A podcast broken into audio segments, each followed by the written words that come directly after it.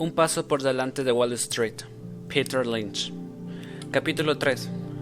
¿Ese es un casino o qué? Los caballeros prefieren los bonos. Andrew Mellon. Después de trastornos importantes como el bache del pasado mes de octubre, algunos inversores optan por refugiarse en los bonos. Es preferible resolver de entrada el debate entre las acciones y los bonos, de forma digna y sosegada, pues si no regresará en los momentos más convulsos, cuando la bolsa esté cayendo y la gente vaya corriendo al banco para firmar certificados de depósito bancario. No hace mucho que vimos otras de esas carreras.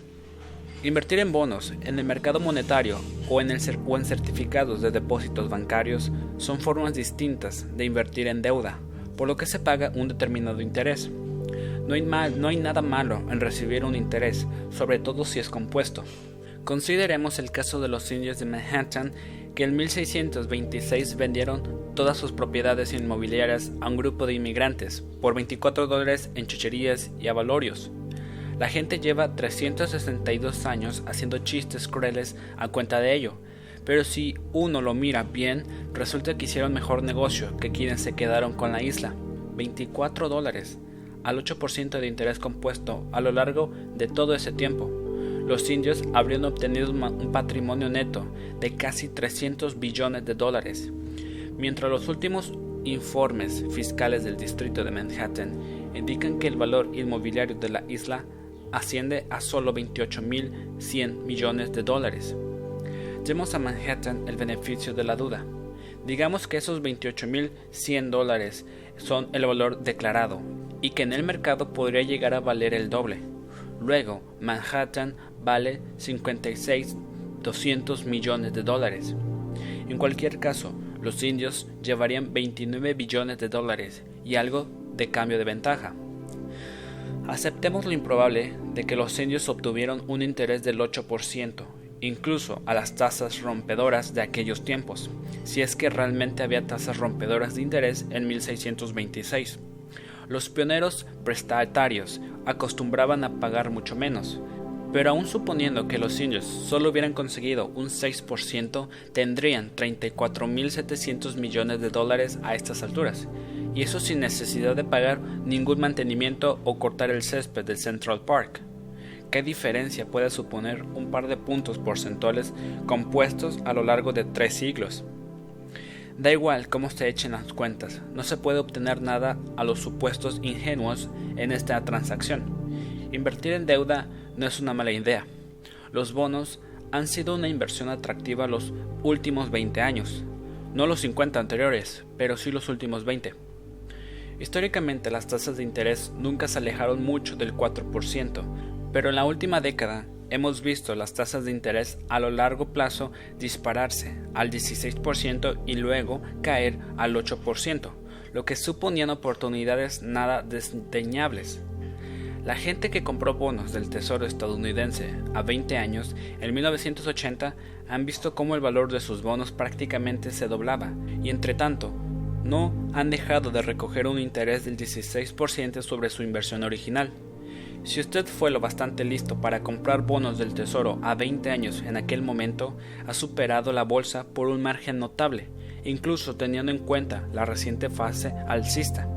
Es más, lo ha hecho sin tener que leer un solo informe y tener que pagar una sola comisión a un corredor. Los bonos del Tesoro a largo plazo son el mejor modo de aprovechar las tasas de interés porque no son amortizables hasta al menos 5 años antes de su vencimiento. Como muchos inversores contratarios han tenido ocasión de descubrir, muchos bonos corporativos o municipales son amortizables mucho antes, lo que significa que los deudores lo recompran en el momento exacto en que les resulta más ventajoso hacerlo. Los bonistas no tienen más margen de maniobra que los propietarios de un inmueble ante una expropiación. Tan pronto como las tasas de interés empiecen a bajar y quienes han invertido en bonos descubren que han encontrado una ganga, se cancela el acuerdo y se encuentran otra vez con su dinero en el correo. En cambio, si las tasas de interés suben en perjuicio de los bonistas, estos no tienen más remedio que quedarse con los bonos. Puesto que hay muy pocos bonos corporativos que no sean amortizables, le recomiendo comprar bonos del Tesoro si, si tiene intención de beneficiarse de un descenso en las tasas de interés. Liberar las libretas de ahorro. Tradicionalmente, los bonos se vendían en denominaciones muy elevadas, demasiado elevadas para el pequeño inversor, que solo podía invertir en deuda a través de una cuenta de ahorro o de los aburridos bonos de ahorro estadounidenses. Entonces se inventaron los fondos de inversión en bonos y la gente normal y corriente pudo empezar a invertir en deuda junto a los magnates. Eso supuso que el mercado monetario liberara de una vez para siempre millones de dólares ante cautivos en las cuentas de ahorro de los bancos. Deberían hacerles un monumento a Bruce Bent y a Harry Brownie, las personas que se atrevieron a soñar la cuenta del mercado monetario y lideraron el gran éxodo de las cajas de ahorro de Scrooge. Abrieron ese camino en 1971 con el Fondo de Reserva. Mi propio jefe, Ned Johnson, llevó la idea un paso más lejos y añadió la posibilidad de extender cheques. Antes de eso, el mercado monetario era principalmente un lugar donde las pequeñas empresas aparcaban el dinero de las nóminas semanales. La posibilidad de extender cheques dio al fondo del mercado monetario un atractivo universal, como cuenta de ahorro y cuenta corriente. Una cosa es preferir las acciones a una aburrida cuenta de ahorro que nunca dará más de un 5%, y otra muy distinta, preferirlas a un mercado monetario que ofrece los mejores intereses a corto plazo y donde los rendimientos suben inmediatamente cuando lo hacen las principales tasas de interés.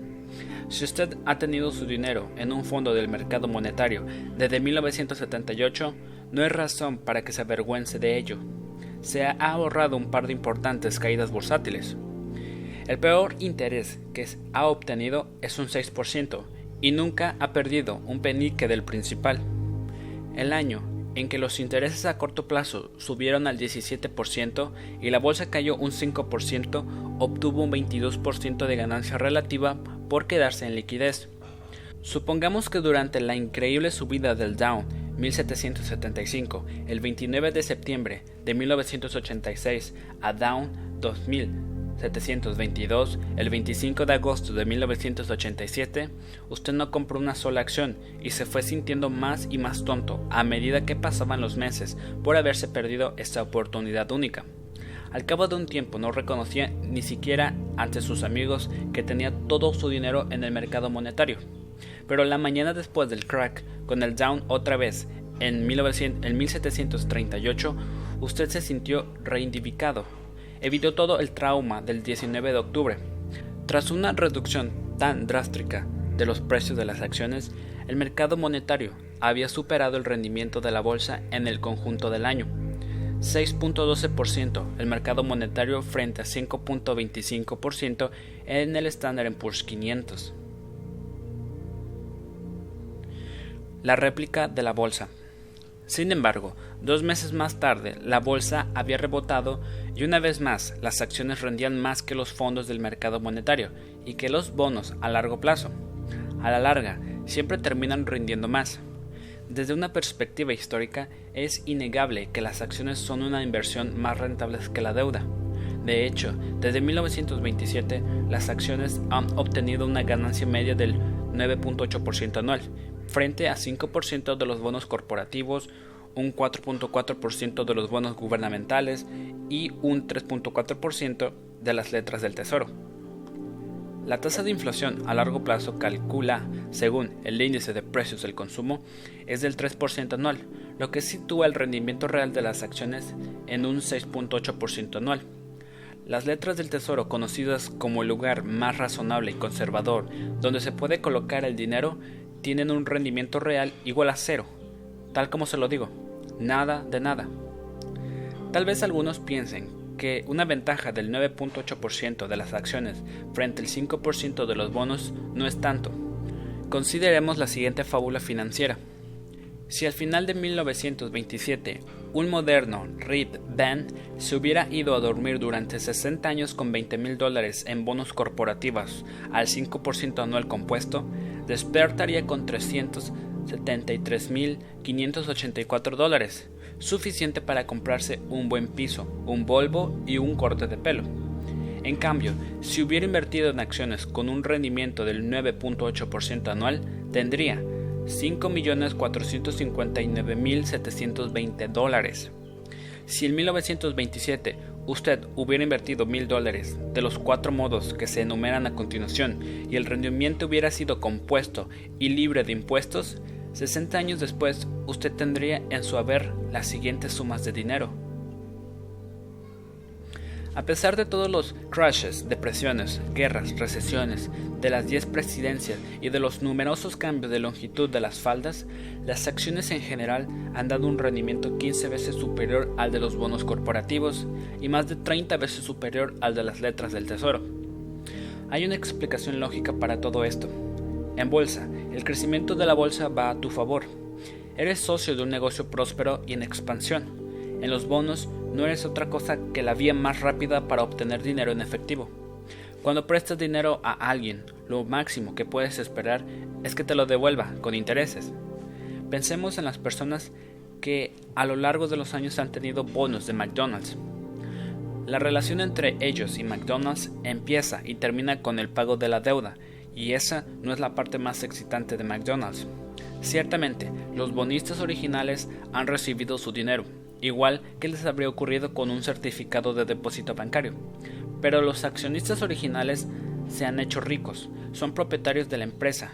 Ninguna conseguirá una un 10 bagger con un bono, a menos que sea un experto en deuda especializado en bonos en situación de impago. ¿Y qué me dice de los riesgos? De acuerdo, dirá usted, sobre todo después de la última caída de la bolsa, pero ¿qué me dice de los riesgos? ¿Acaso no tienen más riesgo las acciones que los bonos? Por supuesto, las acciones son una inversión de riesgo.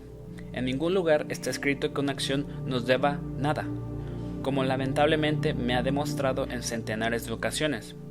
E incluso una blue chip a largo plazo, supuestamente la inversión más segura de todas, tiene su riesgo.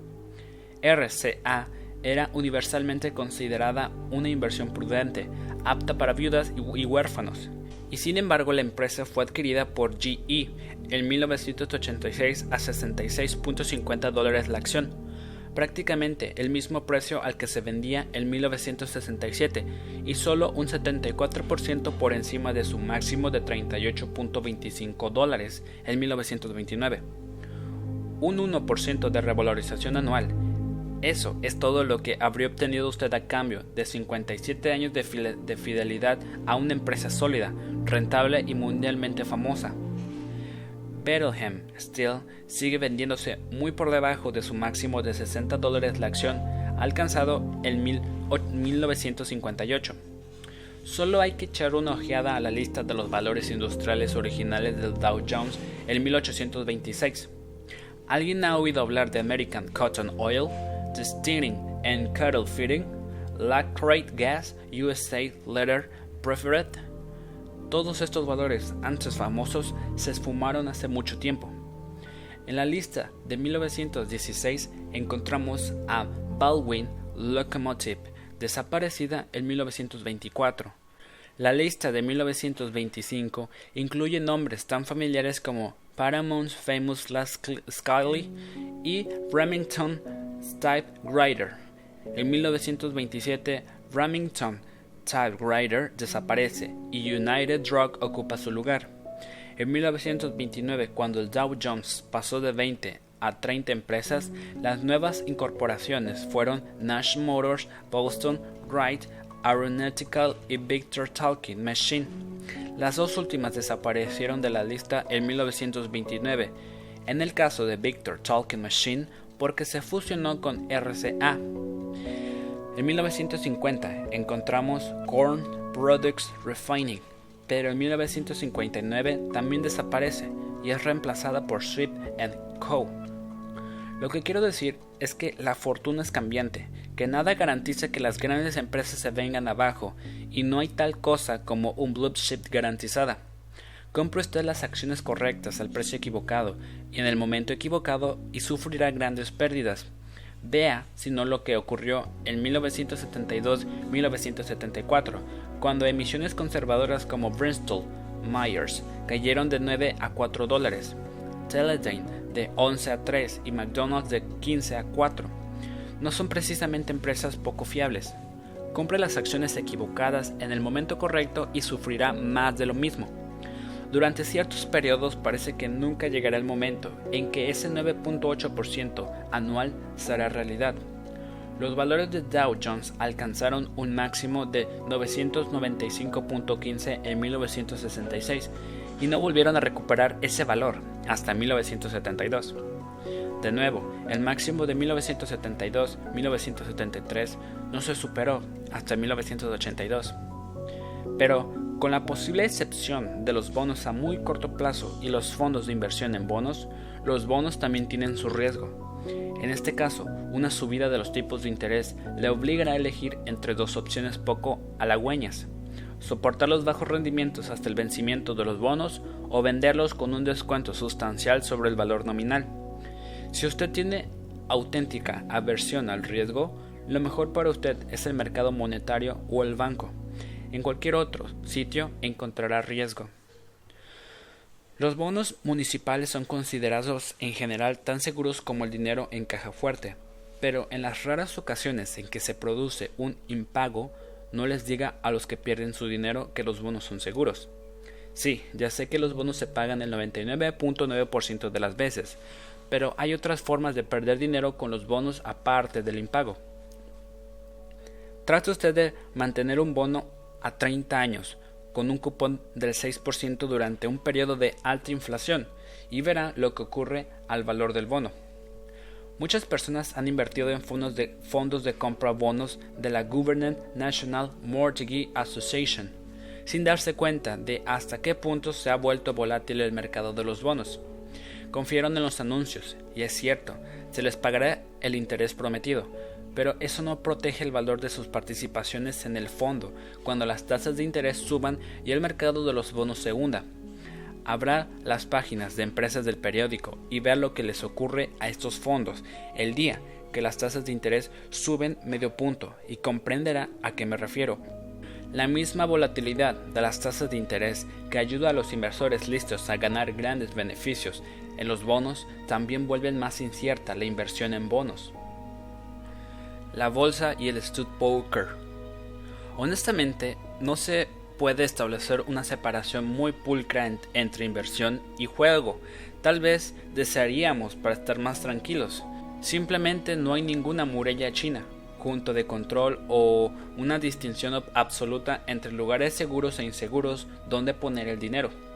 A finales de la década de 1920, las acciones alcanzaron finalmente el estatus de inversiones seguras cuando hasta entonces eran vistas como apuestas de bar, precisamente en el momento en que la sobrevaloración del mercado convertía la compra de acciones más en una apuesta que en una inversión. Durante las dos décadas posteriores al crack, la mayor parte de la población veía la bolsa como una forma de juego, una concepción que no se revisó plenamente hasta finales de los años 60 cuando las acciones fueron nuevamente aceptadas como inversiones de nuevo en un mercado sobrevalorado que conllevaba muchísimo riesgo en la mayoría de los casos. Históricamente, las acciones han sido aceptadas como inversiones o rechazadas como apuestas en ciclos recurrentes y habitualmente muy mal ajustadas. Es mucho más probable que las acciones sean vistas como inversiones prudentes en el momento en que menos lo son. Durante años, las acciones de empresas grandes eran vistas como inversiones y las de empresas pequeñas como apuestas especulativas, aunque últimamente son los valores pequeños los que se han convertido en inversiones y la especulación es cosa de futuros y opciones. La línea es redibuja una y otra vez. Siempre me divierte ver cómo la gente describe sus inversiones como especulaciones conservadoras, o pretende estar especulando con prudencia. En general eso significa que espera estar invirtiendo, pero teme estar apostando. La frase tenemos una relación cumple la misma función para las parejas que no, no logran decidir si van en serio o no.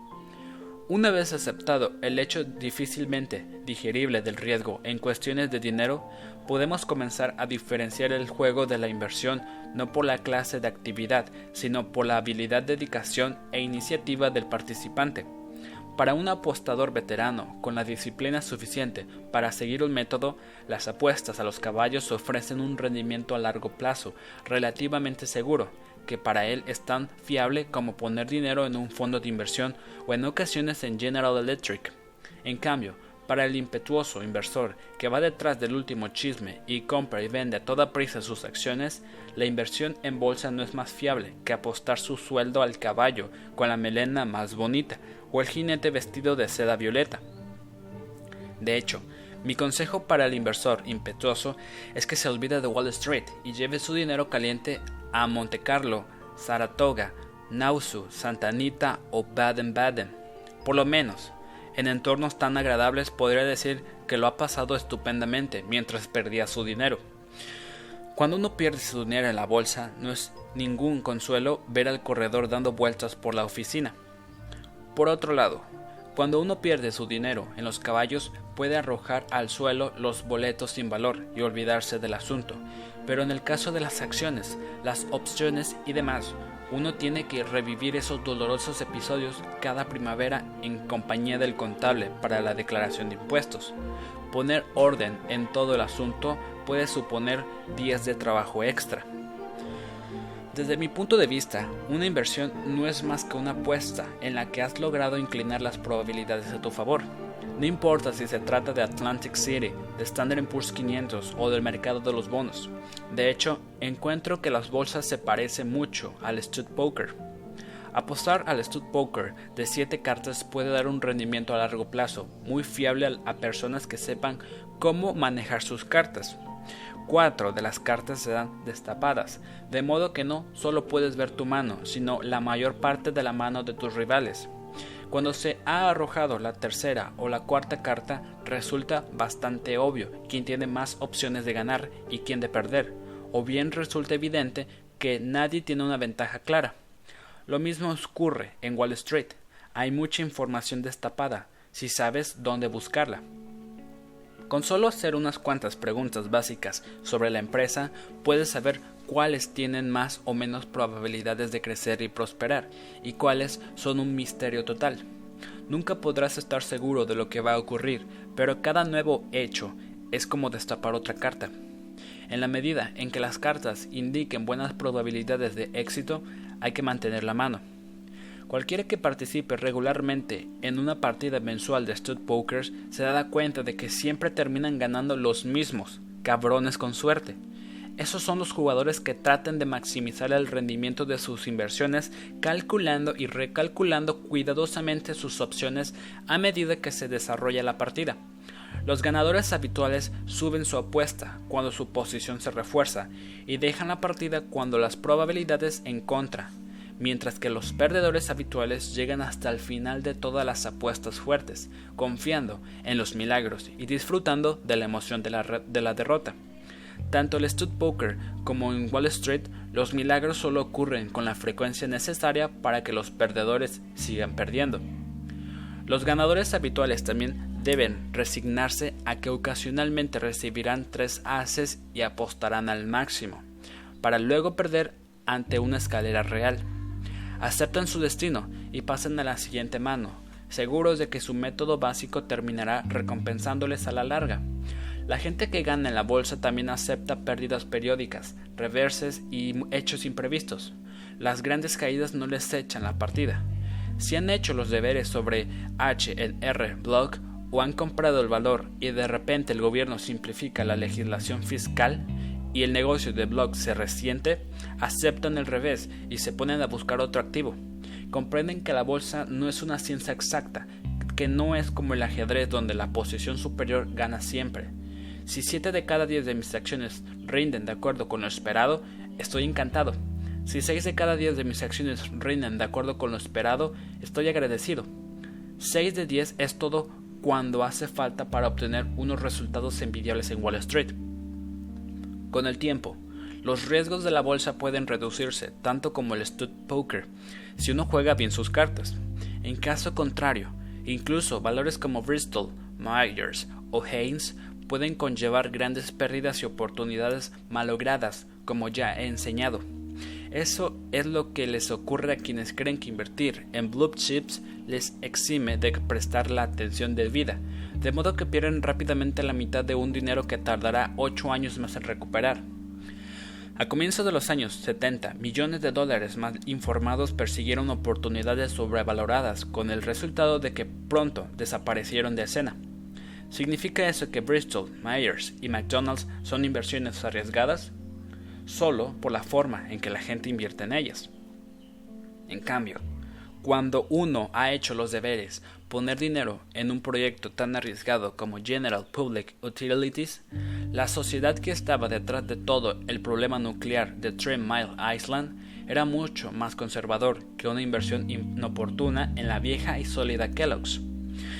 En el intento de no arriesgar el capital de inversión de mi suegra, la señora Charles Hoof, una vez la aconsejé comprar acciones de Houston Industries, una empresa de lo más segura. Y vaya si lo era segura. La acción se quedó donde estaba durante más de una década. Pensé que podía tomar una posición más arriesgada con el dinero de mi madre, de modo que le compré Consolidated Edison. Su precio se duplicó por 6. Con ED no era arriesgado realmente para quienes seguían sus fundamentales. Las grandes ganadoras proceden de las categorías llamadas de alto riesgo, pero los riesgos tienen más que ver con los inversores que con las categorías. La gran ventaja de invertir en bolsa para alguien que asume cierto grado de incertidumbre es la extraordinaria recompensa que obtienen los aciertos. Eso es algo que se ve muy claramente en los beneficios de los fondos de inversión calculados por Johnson Chart Servers de Buffalo, Nueva York. La correlación es muy interesante. Cuanto mayor es el riesgo asumido por el fondo, mejor es el rendimiento. Si ponías 10 mil dólares en un fondo de inversión en bonos estándar en 1963, 15 años más tarde tenías 31.338 dólares. Los mismos 10 mil dólares en un fondo mixto se habrían convertido en 44.343. En un fondo de crecimientos y beneficios, 53.157 dólares. En un fondo de crecimiento agresivo, 76.556 dólares. No cabe duda de que la bolsa es una apuesta que vale la pena, siempre que sepas cómo jugar tus bazas. Mientras tienes acciones en cartera, no paran de destaparse nuevas cartas. Ahora que lo pienso, invertir en acciones no se parece tanto a jugar una mano de stud poker de 7 cartas, se parece más a jugar una mano de stud poker de 70 cartas. O bien, si tienes 10 acciones en cartera, como jugar 10 manos de 70 cartas a la vez.